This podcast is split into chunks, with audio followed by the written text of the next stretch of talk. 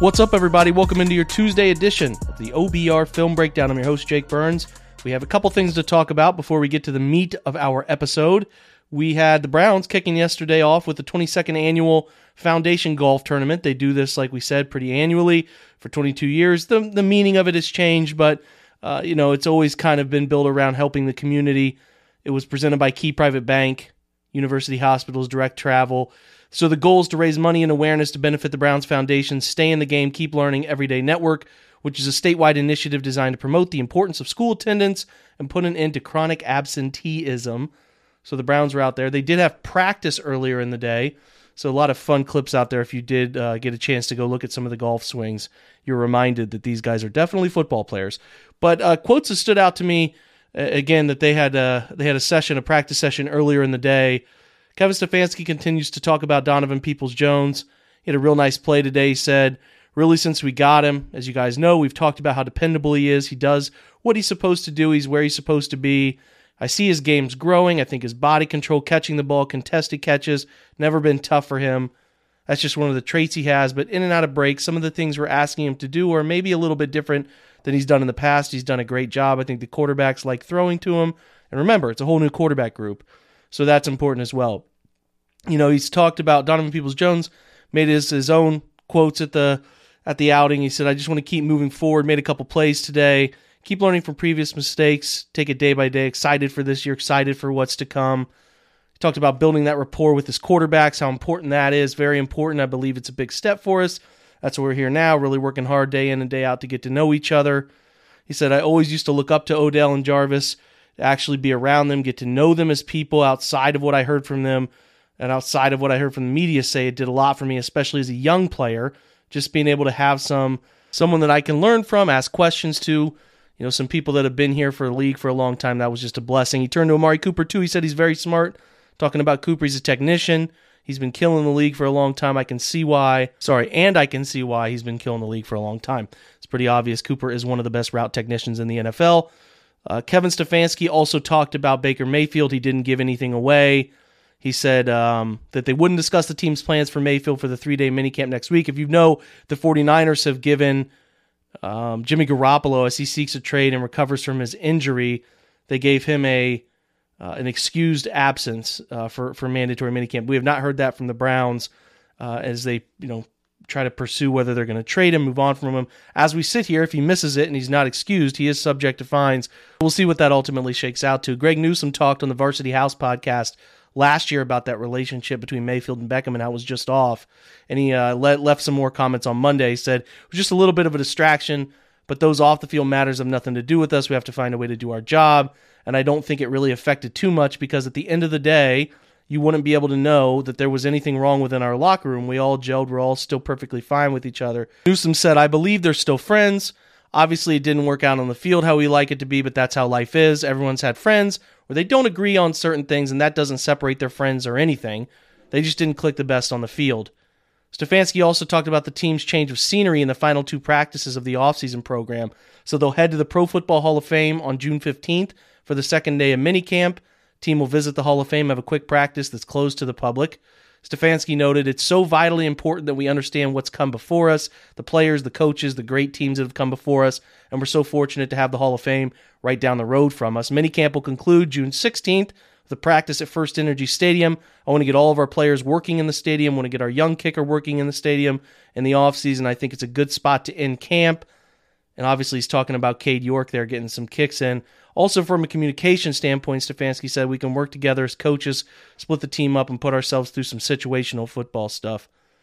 So he talked about D'Ernest Johnson too and the $900,000 guarantee. He says he's a very dependable player. He's going to give you everything he has. He's a great teammate. The guys really want to fight for him when he's back there because he, he does everything that's asked of him, whether it's special teams, third down, running back, you name it. He said those types of things are really good problems to have with all these running backs. Too many running backs, good thing, that's a good problem.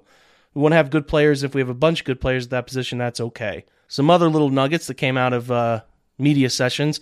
There was a miscommunication that left many of the defensive backs out of the defense's trip to South Beach last week, planned by Myles Garrett. Newsome said some of the secondary plans to schedule its own excursion to Bond. He said, I feel like we're all brothers. That's something that we want to do. adding a destination not yet confirmed, but they're going to get together those defensive backs. Jack Conklin was at the golf outing with a sleeve on his right leg, continues to rehab following surgery. That torn patellar tendon suffered way back on November 28th. He has yet to practice. It's good to see him out moving around, though. Stefanski said he's doing a nice job. He's looking really strong in the weight room. He's doing a nice job in the meeting room. So we would say he's right on schedule. The hope is that he's ready come early September. And uh, yeah, go check out those golf swings. Pretty terrible golf swings. As Stefanski noted that his noted his golf game is bad bad. He said, "I don't play. I'm working too hard to get out and golf." You wouldn't want your coach to be a great golfer, to be honest, because that's obviously spent time spent away from what he should be focusing on. So the worse your head coach is at golfing, probably the better he is as a coach. And I still I, watched Stefanski. His swing's not terrible. He's just a natural athlete. But anyway, that's all today. Uh, it was really good to hear from Stefanski. Good to hear from, or sorry, see some of the players out there on the course. The cause was great. And yeah, that's about all I have. I am going to shut up. We had a Monday show. And again, I like to do this to get some good perspectives outside of just my own. We had a uh, Monday OBR Twitch show, which had Ian McBride, Michael Keefe, and it had um, Andrew Spade. All were on and answered questions and talked about pertinent topics. So, going to share that with you. It's about the next 45 minutes or so. Hopefully, you enjoy it. The guys do a great job. Let's get over to that OBR Twitch replay right now. We're driven by the search for better. But when it comes to hiring, the best way to search for a candidate isn't to search at all. Don't search match with Indeed. Indeed is your matching and hiring platform with over 350 million global monthly visitors, according to Indeed data, and a matching engine that helps you find quality candidates fast. Ditch the busy work. Use Indeed for scheduling, screening, and messaging so you can connect with candidates faster. Leveraging over 140 million qualifications and preferences every day, Indeed's matching engine is constantly learning from your preferences, so the more you use Indeed, the better it gets. Join more than 3.5 million businesses worldwide that use Indeed to hire great talent fast. And listeners of this show will get a $75 sponsored job credit to get your jobs more visibility at Indeed.com slash BlueWire. Just go to Indeed.com slash BlueWire right now and support our show by saying that you heard about Indeed on this podcast. That's Indeed.com slash BlueWire. Terms and conditions apply. Need to hire? You need Indeed. It's Kaley Cuoco for Priceline. Ready to go to your happy place for a happy price? Well, why didn't you say so? Just download the Priceline app right now and save up to 60% on hotels. So, whether it's Cousin Kevin's Kazoo concert in Kansas City, go Kevin, or Becky's Bachelorette Bash in Bermuda, you never have to miss a trip ever again. So, download the Priceline app today. Your savings are waiting. Go to your happy place for a happy price. Go to your happy price, Priceline. Hello, everybody, and welcome to the uh, OBR Browns uh, on Twitch. We are going to be talking about a couple of things today. My name is Ian McBride, back after Memorial Day off, which was uh, which was absolutely lovely. Uh, weather has been great; it has been awesome. But I am back here today to talk about the Cleveland Browns, and I'm going to be joined by Michael Keefe. Mike, how are you doing? What's going on, Ian? Life is good, man. It is uh, another night in a hotel room for me in the DC area. Not in a car this time. Not in a car this time. I have upgraded. I have an actual chair and four walls and a seat, and this is great. Chair and I've got I got a little bourbon. There for you go. That's chair gonna have a- bourbon. we're gonna have a little bourbon. those are really the only two things you, you actually need. We're also joined by Andrew Spade. Andrew, how are you doing? I'm well, fellas. How are you? Doing Everybody's good. doing Okay, there you go. Yep, it's a it's a beautiful Monday here in Wisconsin as well. So we've got most of the eastern half of the United States covered. I think. Yeah, it's a beautiful it's a beautiful Monday in Cleveland uh, for about the next ten minutes, and then it's supposed to start raining because it does not look good out there. Uh, so I'm glad I'm in here. And if uh, if I- I manage to disappear at some point, you can. That's it's it's because the power went out. I assume we're going to get some storms tonight. But then things uh, go off the rails. Then we go crazy. So if you're in the comments, absolutely. we go crazy. I mean, this thing keep, this thing keeps going. It's just going to black out my screen. You guys, you guys get to flounder. Around. You heard it. We are we are going to black out if he disappears. We lose it. Uh, so let's talk about what would have been the big news last week, but we didn't really have too much, too many shows to talk about it because of again Memorial Day, the long weekend, and that was David Njoku. David Njoku getting his contract. Uh, he got four years, fourteen point two AAV. Uh, that last year is is most likely not going to happen. Will be either restructured or he'll be let go. So it's closer to a three year deal. Um, and then when you count that one year is that franchise tag that uh, they had already signed him to, it's basically a two year extension uh, for around 14, 15 million a year. Let's talk about that sort of in relation to some of the other uh, tight ends that have recently got paid. I'm just going to go down the list here. CJ Uzomah was the other one uh, in this. Um, free agent cycle that got paid. He got three years, eight million, and you can see he was a little bit worse than David Njoku. Mike Gesicki and Dalton Schultz both also got franchised, but have not signed contracts yet. So we don't know what their contract's going to be like. So we can't really compare them. David Njoku. Uh, if we go back to last year during the season, Dallas Goedert got a very similar deal money wise to David Njoku. Uh, and this is maybe where I think a lot of people are a bit confused about the Njoku deal. Is Dallas Goedert is is a much better player, at least, or has been a much better player than David Njoku, got similar money. And then you look, Jonnu Smith, Hunter Henry got a little bit less last year uh, for similar quality players as David Njoku. So, uh, your thoughts, you know, compare David Njoku to some of the other tight ends. Do you think this is a fair deal? What do you want to see out of David Njoku for him to be worth this money? Uh, I mean, if he plays like he has the last few years, then they overpaid. So, you know, the hope is obviously that they're paying for a jump in production.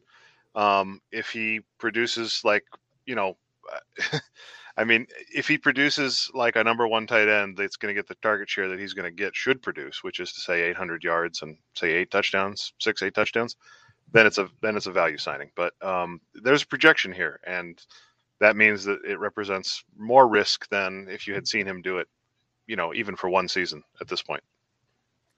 Yeah, I think I get what they're doing. Uh, you know, I, I, think if you look at it based on past performance, you look at that and you go, "Wait a minute, mm-hmm. uh, I don't, I don't love this because David Njoku has always been that guy, first round draft pick, has always been that guy that we've we've hyped up. Like this is he's he could be the most athletic tight end in all of football. Uh, but the production, whether it was early early specifically in his career with the drops, or whether it's been injuries or whether it's been kind of getting lost in the shuffle with Harrison Bryant and Austin Hooper, who's no longer around. Uh, what I do think is I, I, I think they all saw what's going to happen with with what's going to happen with contracts for tight ends. Yeah, tight end contracts are going to do the same thing that wide receiver contracts did. They are going to explode, and so I will tell you this: I think in three years, even if David Njoku doesn't perform like a Pro Bowl caliber, top level tight end. With the money you're going to start seeing these tight ends starting to get after this year and potentially next year and the year after, I still don't think we're going to look back on this deal and think, oh, they're way overpaid for Njoku. I think I think they were just trying to get ahead of that. Yeah, I think one of the interesting things is, is talking about how the cap uh, is is projected to go up, and and really when you look at the Browns, they've kind of extended everybody that is it, it, needs an extension. Um, you know, the, the, next big names are like Greedy Williams uh, next year, Jedrick Wills two years from now. Um, so I think a, a, decent amount of this, a decent amount of why they wanted to get David Njoku under contract now rather than let him play out the franchise tag is the expectation that this cap boom is going to make these contracts a lot less affordable. I mean, and you're also looking, you know, Andrew Berry did this with Denzel Ward, where he signed that deal and then a couple of days later, Jaire Alexander got more money. You know, Andrew Berry knows Dalton Schultz, Mike Gesicki are both right now lobbying their teams for an extension, yes. and waiting until they they get an extension means you're probably going to have to pay pay Njoku a little bit more than them. I think that was a big part of why they wanted to get David Njoku under contract. I think it's a really interesting opportunity for Njoku, to be honest. I think obviously they had penciled in Austin Hooper as the starter since he signed here, right? And so that's gone. Yeah. And now you've got what I think is a really nice complementary two tight ends that you're going to play the majority of the time in Harrison Bryant and David Njoku. And, and Bryant, I think is really, I think Bryant's going to be a guy that really benefits from Hooper being gone because I think Bryant's going to maybe fill in a little bit more of that possession type tight end guy. Yeah. But I also think it's just putting Hooper on the field, or I'm sorry, it's putting Njoku on the field more and I think that's what he has needed more than anything is just be on the field more and let that go. We, we have talked so much and we have dissected the wide receiver room and what that's going to look like. But a David Njoku that hits the potential that he has does a lot to fix Yeah. the wide receiver room. Yep. Uh, and, and kind of everything else. So, so I think just seeing him out there more is going to be really nice. Yeah. To to your point, Mike, I think you know we kind of wondered after the Watson trade. Okay, they've got Hooper. Who's the next guy? Who's the number two target? And I think this contract makes it clear that they see Njoku as that second target. And so, you know, whether or not you agree with that and and how you know how he lives up to that expectation is the question. But he's he's very clearly now the number two target in their offense, in my opinion. Yeah, it'll be it'll be interesting to see how he gets used, and uh, I think a lot of it was sort of how the offense was running, and the quarterback struggles last year definitely impacted David Njoku, and uh, that's going to bring us to our next topic, uh, which is obviously something we don't want to talk about, but we're going to talk about the quarterback position. Um, Deshaun Watson, obviously, news keeps coming out, uh, and we're not gonna we're not gonna speculate on suspension length or anything like that. But what we can talk about is uh, potential moves by the Browns uh, should a suspension come down, uh, and that's what I wanted to talk about a little bit today. Uh, so, I think there's the the impression that Jacoby Brissett, uh, were the Browns to say get an eight game suspension, uh, they'd be okay with running with Brissett. Any longer than that, uh, I think you start talking about the Browns looking for a quarterback again. I wanted to float some names to you guys, so I'm going to give you guys these four names. You can Mm. go off the board. You're not allowed to say Mm. all of them are bad. You are not allowed to say that because it's sort of as a given at this point in the offseason that you're not going to find amazing quarterback options. Flake But- or Hayfield? but I am going to give you guys four names, uh, people who I know one either- of them. Uh, yes, you do. Uh, you, you, you absolutely do. I'm using you four four names. You can take one of them or go off the board. Uh, two of them actually have playoff starting experience, which is Taylor Heinicke and Colin Kaepernick. Those are two names that I think are, are going to be uh, talked about. Should we see more than eight games come down? Uh, next one is Jordan Love, who is one I think Andrew Spade is referencing Mhm. there. I, I I found the table a little bit for Jordan Love. I think uh, I think it would He loves love. He loves love. Uh, and the last one is Gardner Minshew. So these are uh, those are the four names that I, I took a look, you know, around the quarterback, Yeah. uh, around the NFL. These are backups who don't really you know, teams maybe don't value them, but have some starting potential. Out of those four guys, or go off the board, which one would you like to see the Browns pick up in the event of say a year long suspension? I'm going to defer to you, Andrew, because you. Oh, okay. Thanks, thanks, Mike. I appreciate it. Uh, Mm-hmm. I I hate all of those options, and um, You're not allowed to say that. I, right. I- That's right. You said that. You said that already. Okay, I'll go off the board then, and I'll say that in the in the event that okay, so here's here's my scenario I'm going to discuss. The NFL suspends Deshaun Watson for a year next week. Okay. That gives the Browns and Baker Mayfield six weeks to get No. back together before training camp. I'm not, Mike, I'm not saying it's going to happen. I'm not, I don't think that there's a 5% chance that it happens. So I didn't But- even mean to make that audible. No, I- and that's- mouth. I- It just it was a guttural fine. I, reaction. I No. know that it, I know how stupid it sounds. I'm not one of these people that's pretending like it makes the, but, but if, if, if they come to Baker and they say you you will start 17 games this year and then be a free agent and and you're going to get 19 million dollars for your trouble i i know how how charred the bridge is at this point but there there i i there are in the nfl every year there are things that we think we will never see happen Yeah. and then they happen that's all i'm saying so if I, if those are my options I, i'm either playing jacoby brissett because i don't think he's bad by the way i i'm, I'm fine with I, honestly if Watson's suspended for the season, the thing that I would do if I was in the GM chair, so to speak, I would start Brissett and and Josh Dobbs as a fine backup. That's what I would do. That's that's that was sort of where a, a question I want to ask. and We'll go to Mike in, in just a second, but that's that's where sort of this came from. Is I I would disagree with that second part. Is that Okay. I don't I don't know that Josh Dobbs has done anything in the NFL. You're talking more about the backup position. That, yeah, that suggests that Yeah. he is going to be a quality backup. Yeah, but Uh, guys, but guys, listen. When it comes to the backup quarterback, I said this last year when Baker was hurt. If you're in 95%, 98% of NFL teams, if you are sitting there talking about a backup quarterback for an extended period of time for the year, your year is lost. So that's if whether Josh Dobbs is a good backup or not, whatever. Right. It, it, it- Well, you're I- already we'll all talk backup. about Nick Foles winning the Super Bowl. He was better than the starter, anyways. but like that's not how it normally goes. Normally, if you're on your backup for the entire year, let's well, move this, on to this year. this would be their third string quarterback, right? So right. it's double backup. So everything you said is twice as true.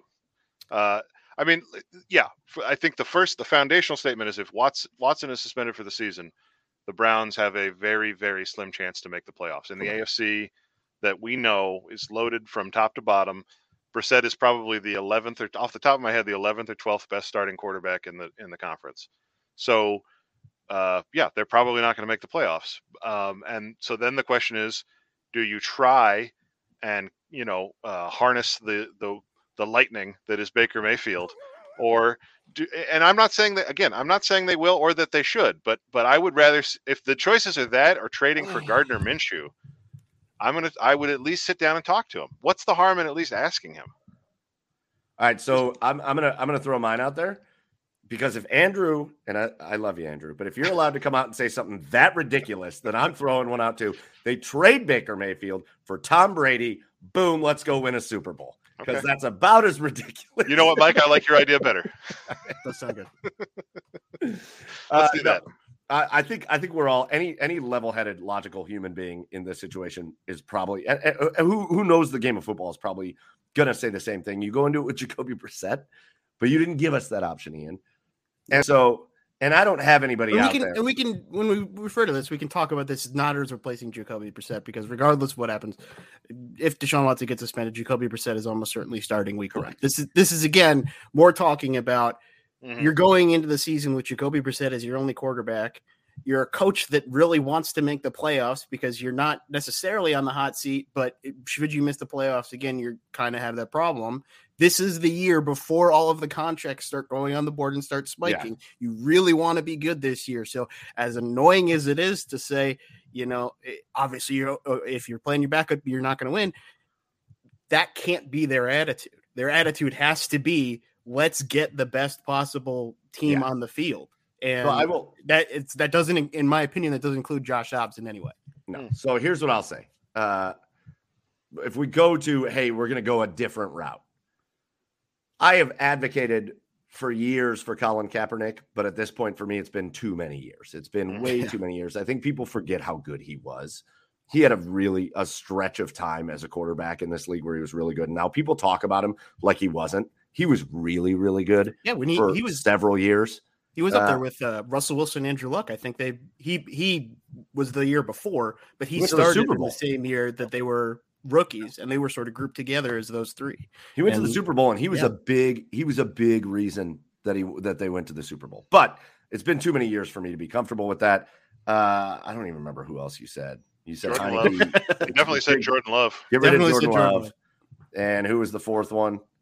Uh, Heinicke, Taylor Heinicke was up there.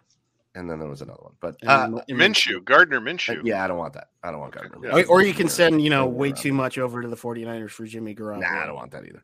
I would tell you of those four, I'd probably be most interested by Heinicke. Weirdly, I don't think he's really all that good, but I've seen you've seen that kind of that dog in him, that guy that'll go out and just do anything it takes to win games, and he's won games, uh, and he's and he's done it in postseason, and uh, so I would probably take him of that group of four.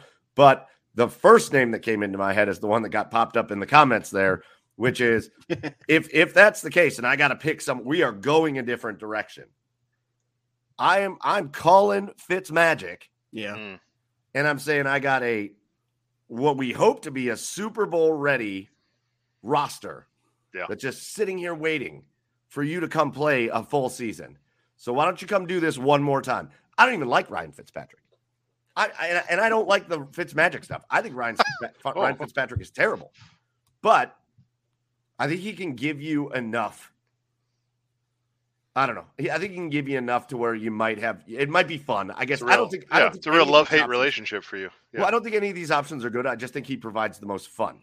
He's Yeah, going to give you. that's fair. He's going to give you eight really fun games, probably really good games. Eight good games. Mhm. And he's going to give you nine of the worst games you've ever seen in your whole life. But it'll be a fun season. Yeah. So that's probably Okay. where I'm going. So, Ian, I, I think maybe I, I may have tuned out at the with the question. I, I was answering the whole Baker Mayfield is the idea that we're trying to find somebody else to start, right? So if, if we're assuming Brissett is the starter, I think the one thing that we have to pay attention to is that the Browns have, since uh, this front office has been here, they have harmonized their their starter and backup, right? So Yeah. Case Keenum is a lesser version of Baker Mayfield. Jacoby Brissett is a lesser version of Deshaun Watson, and I think Josh Dobbs is a lesser lesser version of Jacoby Brissett. So I think t- to Mike's point, Taylor Heinicke of those players is probably the one that has the most escapability, make a play on third down, other than Colin Kaepernick, who I think is the question mark there is is the time away from the game. But so yeah, I think off of, of those names, and considering he's a free agent versus giving up probably a fairly significant asset for Jordan Love, I think I agree with Mike actually that it's it's either Taylor Heinicke or Baker Mayfield, which is what Mike was saying. Oh yeah, Yeah, and I that's think- almost exactly word for word what I said. I, I will say this, and, and just to go back to the Baker thing for one second, because uh, you and and Andrew, I'm not going to put words in your mouth. You said Yeah. that it is not going to happen, 100. percent but I, but I think 99%. I think Baker would be salivating for it. I think I Baker agree. would do it tomorrow. I think Right. if they went to him, if that suspension came down, it's a year, and the Mhm. Browns went to him and said, "Hey, all right, you're going to play for us for a year," he would do it tomorrow. But I think the Browns learned something about Baker Mayfield through all the stuff that has come out Mhm. since last year, Mhm. when we all kind of wanted to believe one way, Mhm. but then we found out this offseason that maybe we should have been believing a little bit the other way. Uh, I think Andrew Berry and Kevin Stefan, I think they all saw it, and they don't want him anywhere near it. I agree with that. And I think I think it's the roster as well. I think uh, at this point you've kind Yeah. of the team has has moved on from Baker Mayfield and kind of reverting back to that, especially for the uh, the people on offense who came back would be a little bit uh, hard to do. I think it would be just uh, not not something that I think anybody would really want to go through. It, it's it's a tough it's a tough question. It's a tough situation, but it's one I think we will have to sort of face down as we move forward um, because as uh, the one thing we know about the NFL is the NFL likes the NFL, uh, and they are going to do whatever they can to kind of save public face uh, as far as this Deshaun Watson stuff. So the more negative stuff that comes out, and that's the reason it's coming out, pressure gets put on the NFL to to make a, a splashy move. So we will see what comes down. And this will probably be a conversation we have uh, in the future should that uh, should that suspension come down. Another piece of news that kind of came out from um, the past few days is one that sort of raises a couple of questions, and that is the uh, the contract signed by D'Ernest Johnson. Uh, he signed for one year, two point five million. He had about a million of that guaranteed, uh, and I think the signing of that now brings the question uh, a couple of things that maybe people didn't want to talk about. Uh, and I'll I'll just throw these out there, and, and you guys can give your opinion on them. Uh, the first is maybe Kareem Hunt is is traded before opening day, and the second is maybe Demetric Felton does not make this roster. Uh, and those are two things that I think you know. You Talked to me a week ago. I didn't think either one of those was possible. So uh, let's go to Mike first. Uh, your thoughts on what the the uh, D'Ernest Johnson signing means? I still don't think either one of those is possible. I think I think uh, your running back room, and I know, uh, guys, uh, and I want to say this to everybody that watches this and everybody that listens to this: things that get said in press conferences are just said Mhm. to answer a question in a press conference. But just like you can change your mind about where you want to go to dinner tomorrow, these people can change their mind about how they're going to build this team. And I think what you have is you've got two it's a dream situation with your top two running backs, Kareem Hunt, and this team knows how valuable Kareem Hunt is when he's healthy, Mhm. Mhm. and Nick Chubb. And then you've got this, then you've got this D'Ernest Johnson guy that has just been an absolute dog for this team. That is just anytime they have called on him. There's never been a time that I can remember where they have put D'Ernest Johnson in a game and you've watched him and gone, oh, he's he doesn't look all that good.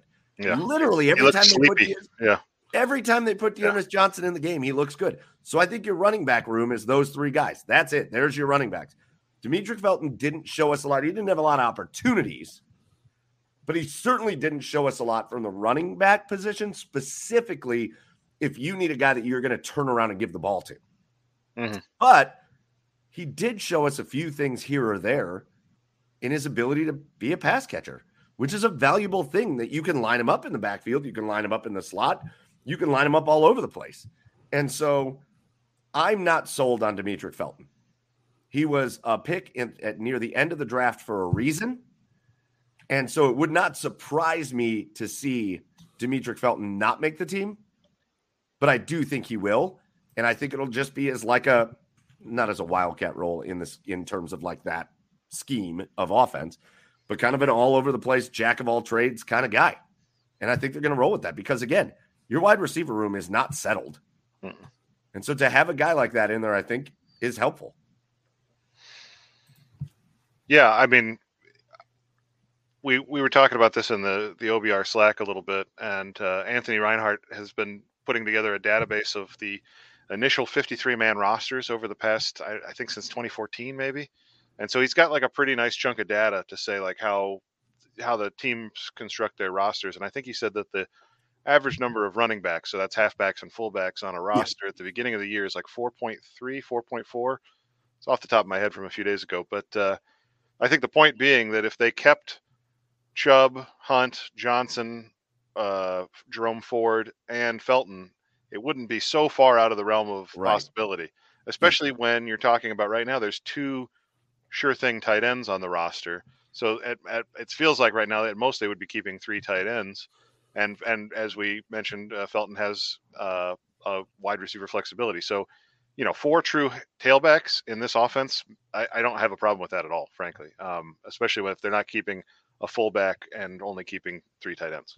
Yeah, and one thing I do want to bring up is we we talk about this uh, in terms of you know sort of definitive moves. Uh, one thing to note is uh, that is always sort of on the table but not officially on the table is the Curtis Weaver situation where you know they roll an ankle in uh, yeah. in training camp and they get put on IR for the season. Yeah. Um, you know, mm-hmm. I think it's entirely possible you see something like that happen with say Jerome Ford should he have some sort of injury in training camp. They, they sort of redshirt him uh, yeah. and move the decision to next year. But I, I, think Ian, I think I think it's it's an interesting thing though because you've got those. Uh, to me, Andrew, you listed the four guys that I think of as running backs. Yeah, and Demetric's not in that group per se. Yeah, uh, I agree. I, I, think to I think to me the interesting thing that will come out it, there's going to be some battles in training camp for sure, and I, I think I think an interesting thing, and they brought him in for a reason. But if he doesn't perform in other ways, I wouldn't be surprised to see the team stick with a guy like Demetric Felton. I'd watch like Jakeem Grant versus Demetric Felton. Does Jakeem do enough outside of just being a punt returner? Yeah. To warrant him getting out on the field on with the offense yeah. in that wide receiver room, or do they feel like Demetric Felton can take that role? Uh, and and is he more versatile? So there will be, I think there will be some some camp battles that maybe aren't necessarily you wouldn't put Demetric Felton and Jakeem Grant up against each other, but I think maybe that will kind of play out that way. Uh, if if one of them doesn't perform real well at camp. Yeah, I mean, I I I I, I think you know D'Ernest Johnson is a nice player. Jerome Ford's a rookie. Demetric Felton, as you rightly said, Mike, did not show a ton last year. You know, you kind of expected his role to expand as the season went on, and it, it didn't really. You know, he had that great screen touchdown against the Texans, and then it was kind of like, oh, hmm. They know, showed he, back up against Cincinnati the last yeah, game of the year, and you're like, oh, yeah. Hey, and it was like, there he is. There were some other spots where I felt like they could have used him, and he wasn't there, and that typically tells you that he, you know, he's maybe just not got his arms around things the way that you want him to, and so, you know, I mean, I'm not going to lose a second sleep if Johnson or you know if Ford goes on IR or Felton gets cut. I mean, these guys are they're players, but they, you know these guys are not full time NFL starters. So, you know the, the the Browns did the right thing, I think, by keeping Johnson around and and fixing his you know his cap number this year, and you know uh, they they have depth at running back, and they're going to run the hell out of the ball like they do every year. I but I feel like they're doing what I would want to be doing, but it's it's it's like working in their favor, and it's surprising but like, it's almost like you see D'Ernest Johnson being that next Kareem Hunt in the offense. But they're like, yeah, but if we can keep Kareem for another year, mm-hmm. yeah, we don't want to not do that.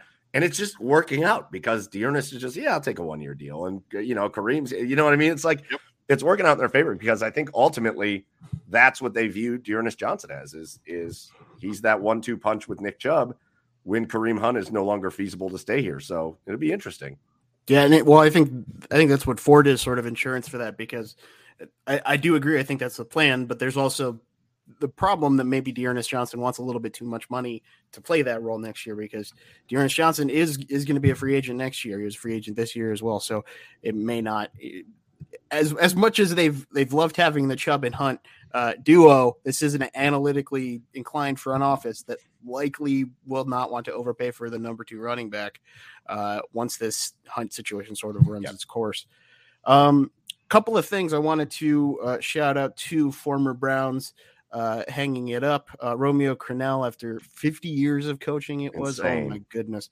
Uh, a ton of respect for him um, based on what he did in Kansas City. Uh, if you remember that tragic situation, we won't go in too much, but led that team through it. Uh, really great guy. Wish he was a better head coach here in Cleveland. Obviously, he wasn't the best, but uh, I don't think anybody, I don't think I've ever seen a negative thing said about Romeo Crennel. Um, hey, he had the best record in Cleveland Brown, new Cleveland Browns history until two years ago. Yeah, exactly. so, so he gets credit for that. So he's he has gotten a, a well earned retirement, and then Alex Mack hanging it up. Uh, someone who I think we wish the Browns would have stuck around a little bit more, but the Browns maybe played a uh, played it a little bit uh, wrong with the transition tag that ended up he he had a basically a one year opt out on the offer sheet they got, and then he ended up getting uh, paid in Atlanta. So. Um, wish he would have been around for longer, but uh, he was great, great in his time here and great afterwards. Alex Mack hanging up as well. Uh, next question. This is going to be um, something we talked about. I think. Uh, uh, I think it, we're actually going to have an article coming out about uh, this soon. So if you want to hear uh, everybody's opinion on it, keep your keep your eyes on the OBR.com. Um, so I'm gonna I'm gonna pose it pose it to you guys right now, and then I'm gonna talk for a bit so you guys can can bring up the relevant information. The question is, who is the first Andrew Berry draft pick that is going to be cut? That is and and this and this can be if you say like multiple choose the one that you think is more likely. And the reason i ask this uh, is because you go back and look at that 2020 draft class from andrew berry and every single pick except for harrison bryant is projected as a starter this year. You got jedrick wills uh, grant delpit jordan elliott was playing with the first team uh, during OTAs. Jacob Phillips was playing with the first team during OTAs. Nick Harris, first team during OTAs. And then Donovan Peoples Jones, projected number two wide receiver. Uh, considering we we we're, it's crazy. We're three years in. Uh, obviously, just had the third draft, so you say two drafts, uh, and every single pick is still on the roster. Who do you think is the most likely out of these three drafts uh, to not be on the roster come uh, come start of the season? We'll go to you first, Mike. Uh, I think we just talked about Demetric Felton. I think he might be the most likely. I'm, there might be other players, and and again, I don't think, I don't think uh, that that's the player that I think is the worst of the group. That's certainly not it. It's just a deep room that he's sitting in. Because uh, you would want to say, no offense to Ohio State fans, and again, I celebrated. I did a backflip when they picked Tommy Togiai, but man, did he not make did he not make an, an impact uh, at all last year? Yeah. Uh, now that's he's going to have to this year with the way they've got the defensive tackle set up. Uh, Tommy Togiai is going to have to be a player that goes out there and make plays this year. So I don't think he, I don't think he gets cut. Uh, maybe you see, you know, I see it in the comments from Ty Sox, a guy like Deaton uh, this year, but I, I doubt it. I doubt they're going to draft a guy and then cut him. Uh, so it could be a guy like Demetric Felton, but I, I don't know. I don't it. I don't know that I can uh, put a finger on a guy this year and be like, well, you're going to see it this year. I don't. I tend to lean towards you're probably not going to see it this year. Yeah, I think that's fair. Um, I think they have enough room to keep all of them this one more year, and I think that the way that he's talked about Andrew Berry has talked about the draft uh, repeatedly, you know, as a, uh, a, a way to stock the roster for four years. I think they understand the value of having players on rookie contracts, and so the players that they're drafting, they're expecting to be on the roster for their entire rookie contract. So um, I, I, think a player would have to disappoint uh, to to be cut before their that value has expired. Um, but the two names that I would mention, in in addition to the names that that Mike mentioned, uh, are Tony Fields and Richard LeCounte, yeah. both fifth rounders last year. They were both inactive a lot last year, yeah. and that's that's the reason that they come to mind. Um, they need both of those guys need to be able to contribute on special teams. And, you know, the Browns have talked a lot this offseason about special teams being an area of focus and improvement. If those guys can't contribute on special teams, which they weren't if they were inactive, then you know you can't be a fourth safety or a sixth linebacker in this league and and just kind of be bad at special teams. That just it, there's no room for you. Right. So those those are guys that I don't think they're going to get cut in July, but at the end of August when waiver claims are going through, you know, do they find another special team safety to take LeCounte's position? Do they find another linebacker to take Fields' position? I mean, they, they've got, still got Willie Harvey on the roster, who I think is a better special teams player, and and could push Fields off the roster earlier, you know, in the training camp process. So those would be the other two names that jump out to me. I think I think those uh, uh, they're like the two names that I forgot about. Yeah. Right. and and and so that explains it. Yeah. I, I I will also I'm also going to throw another name in, and I think I think the two guys you listed could be in trouble this year for sure. Mhm. Uh, however, uh, I'm going to throw one more name in there for next year. If he comes out and makes no impact in the game for the second year in a row, and that's the third round third round wide receiver from last year, Anthony Schwartz. Yeah. I think he could be one of the first Andrew Berry players that doesn't that Mhm. doesn't make it through a camp because you can have all the speed you want. Uh, it isn't the speed that makes Tyreek Hill a special player. It's it's everything put together that makes Tyreek Hill a special player. And so, how many times have we seen the Oakland Raiders take the fastest fastest wide receiver on the board, Darrius Heyward-Bey, that was never any good for any reason, Yeah. uh, he- or for any purpose. He was never serviceable, really, ever. And so, uh, I think Anthony Schwartz is another guy that he's got to come out and, and play the game of football better than what he did last year, or he could be one of the first names on this list. Maybe not the first, but one of them. All right, I'm gonna I'm gonna give uh, I'm gonna I'm gonna agree with one of the names. I'm gonna disagree with another, and I'm gonna give you a third. So I don't think Richard LeCounte is, is gonna be uh, is is is gonna be cut. I think um, the moves that they've done at safety sort of suggest to me that they believe Richard LeCounte is a reasonable depth piece um, because they haven't they didn't really go out and look to replace Ronnie Harrison, uh, and then they ended up bringing him back with basically uh, you know, a one year prove it deal. Um, but he is he is the fourth safety uh, on the team right now. They really haven't they didn't really aggressively look for a third safety. They did, they haven't aggressively looked for a fourth. I think they believe LeCounte is is something for them. They were Uh, excited. Remember, they were excited to get Richard LeCounte. Remember, LeCounte suffered a weird injury, the accident. Uh, he was a really good player, uh, and and they were excited to get him. So I, I, yeah, I mean, if he can show something in camp and he's 100 percent healthy and all that, uh, I think that would be really excited. I think LeCounte. It's funny because he's a guy that you could see go, but he's also a guy you could see turn into like a really good player. Yeah. Um, the other one, I I'm going to say Tony Fields. I think that would be my pick. Uh, I don't think Tony Fields is going to make the roster simply because uh, the top four linebackers I think are set very much in stone, uh, and then I think that last spot is going to be more of a special team spot. Um, so the linebackers, if, for those who don't know, Jacob Phillips projected to be the starter. Obviously, JOK. Uh, Anthony Walker, who they love uh, as a leader, um, they just love, and he as much as people didn't like it last year, uh, he had a very good year last year in terms of coverage, which is what they want out of the linebacker. And then Sione Takitaki is a guy who basically does one thing, but he does that thing really, really well. And they don't mind here. You're going to go play 15 snaps a game, but you're going to be really good for those 15 snaps because you're going to be asked to be doing basically the same thing every time. Um, and so th- I think those four linebackers are 100% guaranteed to make the team. Uh, the other one I'm going to bring up is Michael Woods. Uh, Michael Woods, a six round pick. Uh, the reason I say that is because I personally have a lot of respect for Ja'Marcus Bradley. And I think when you look at Michael Woods, he is going to have to beat, uh, say, Ja'Marcus Bradley, you know, Demetric Felton. I think maybe two out of those three end up making it because you've got uh, Cooper, DPJ, Schwartz, uh, and Bell and likely Grant uh, as, as people who are going to make the roster. So I think you know they they drafted him in the sixth round, so they obviously like his potential. But you know they like Ja'Marcus Bradley too, and Ja'Marcus Bradley's been on the field in the NFL and proved he, be- he belongs. So uh, I think it'll be interesting to see which one of those. Weston is another guy that'll have to beat out. Uh, so it'll be interesting to see if Michael Woods is able to kind of prove that very early on in his career. This is it though. That's that's where we're at. It we we've been, we've gone, guys, for all the ruckus and the hubbub surrounding the Browns. That's where we're at. We're we're at a situation now where we've got a team where finally, after 20 freaking years, there's a roster that you will have rookies that get drafted that are not guaranteed to make the team. For 20 years, we haven't been able. For 20 years, you'd be like, why would you cut that guy? We got nobody else. Let's hope. Let's hope he can do something. To now, it's yeah, maybe maybe this guy gets drafted by the team in the sixth round and never sees the seventh round, never sees the field.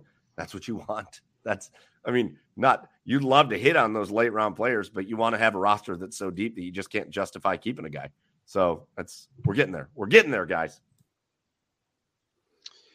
Yeah, I, I think uh, I, I think that the there's what's interesting to me about the, the when you look at the names, there's a lot of guys that I mean, I, I, think the point about everybody from the 2020 draft starting is, you know, that's a good thing, but also like I, am not sold on Jordan Elliott. You know, uh, um, I and I mean, I think we like Harrison Bryant, but you know, I, I mean, he's going to have to take a step up. So it, it's interesting that that too they they have put an emphasis, as I said before, on drafting players and and and having that cost control. It, this is the year where a lot of those guys from that 2020 draft really need to show up. It's their third year they will be free agents after next season.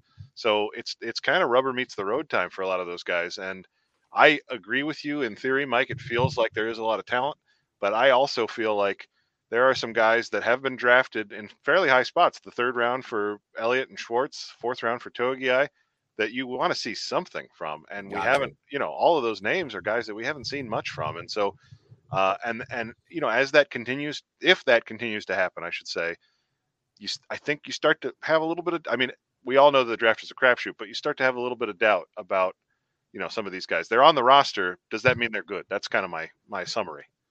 Yeah, and I think I think it was uh, I I was I was very much sort of in that same Jordan Elliott skeptical uh, position, and in a lot of ways I still am. But um, I, I believe Fred Greetham reported that uh, on OTAs, Jordan Elliott was playing with the ones alongside Taven Bryan. I think that means something. Doesn't mean that he's guaranteed to, you know, he doesn't even mean he's guaranteed to make the roster, but it does, you know, say in terms of how they rank, you know, Elliott, Togiai, uh, Winfrey, and then you throw in Sheldon Day there, um, that they out of those, they're most comfortable with Jordan Elliott. Um, and we'll see how that changes throughout training camp because it's definitely going to change. they're not even hitting each other right now. So uh, I don't know how much that really means, but it does mean uh, it's going to be something to watch as training camp goes along.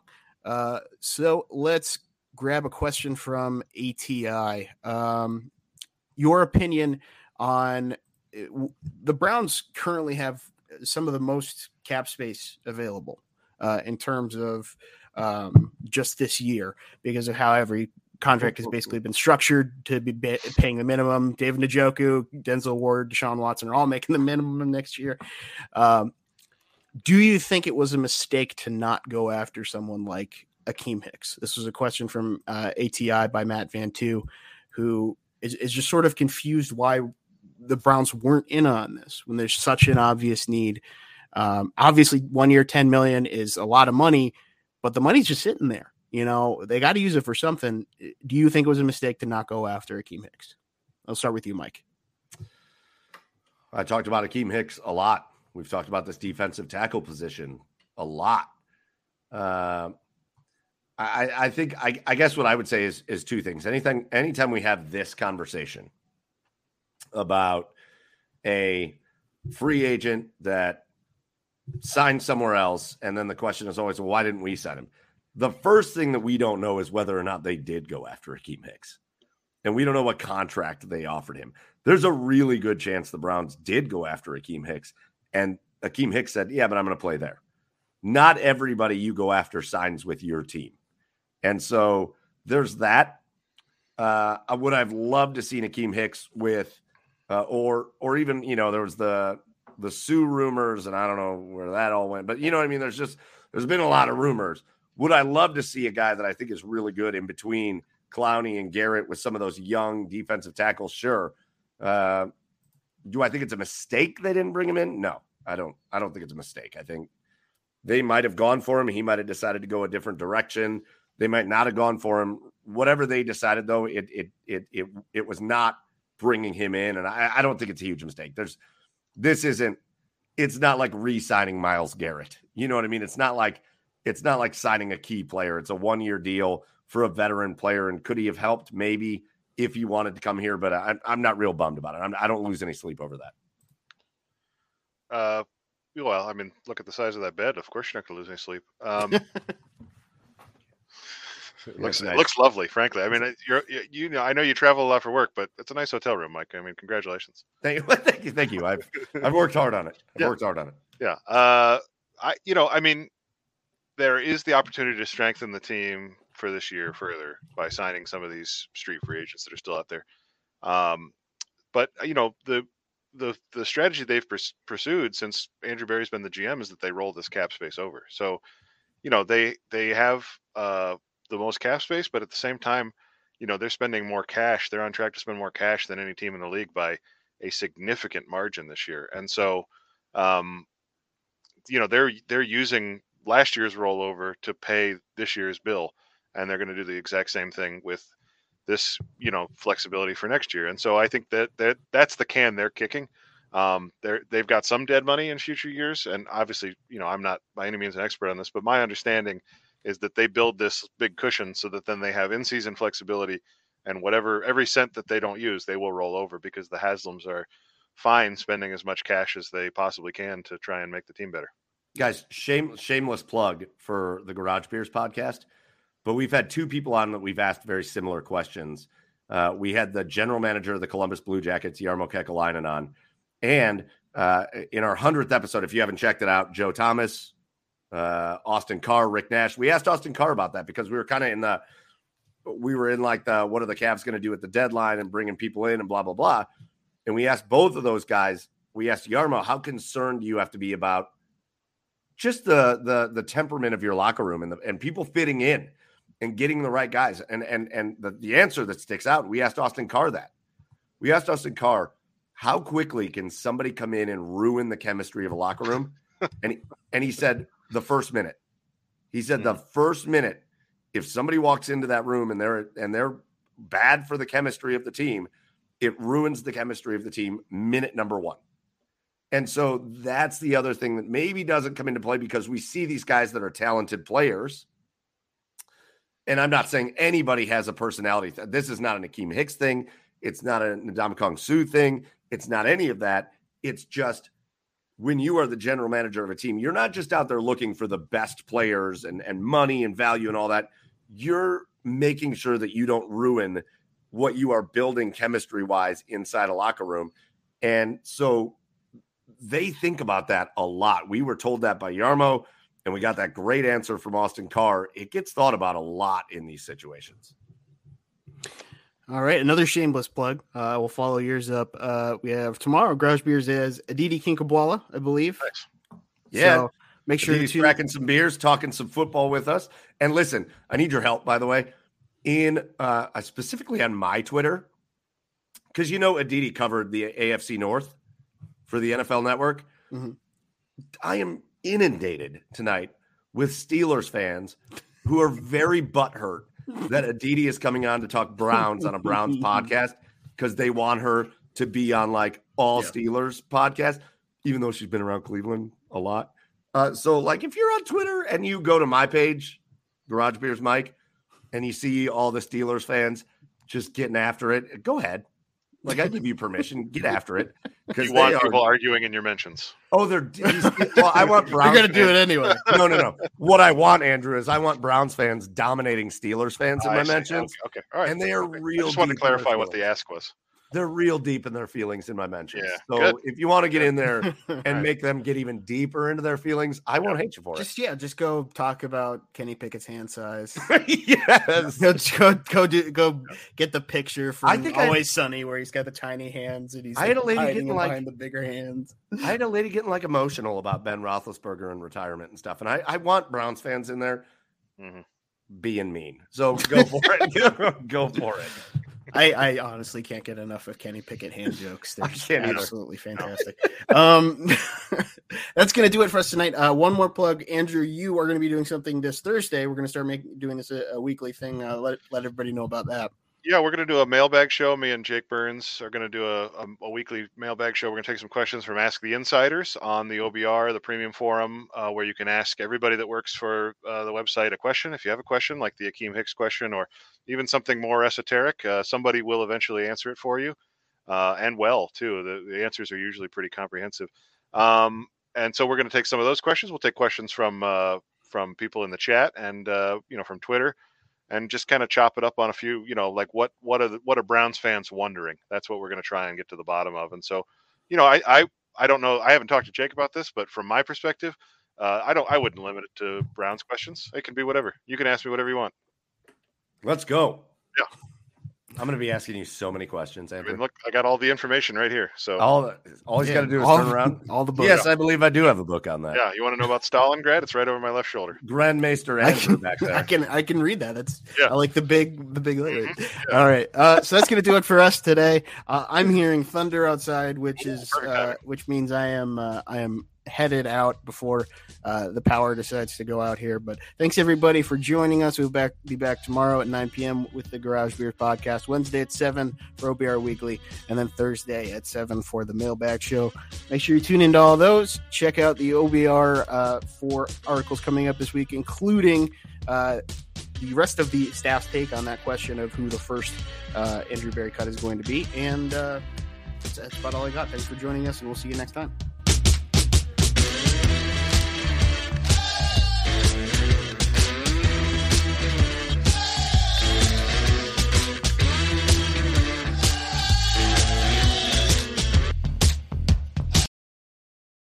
For the ones who work hard to ensure their crew can always go the extra mile, and the ones who get in early so everyone can go home on time, there's Grainger, offering professional grade supplies backed by product experts so you can quickly and easily find what you need.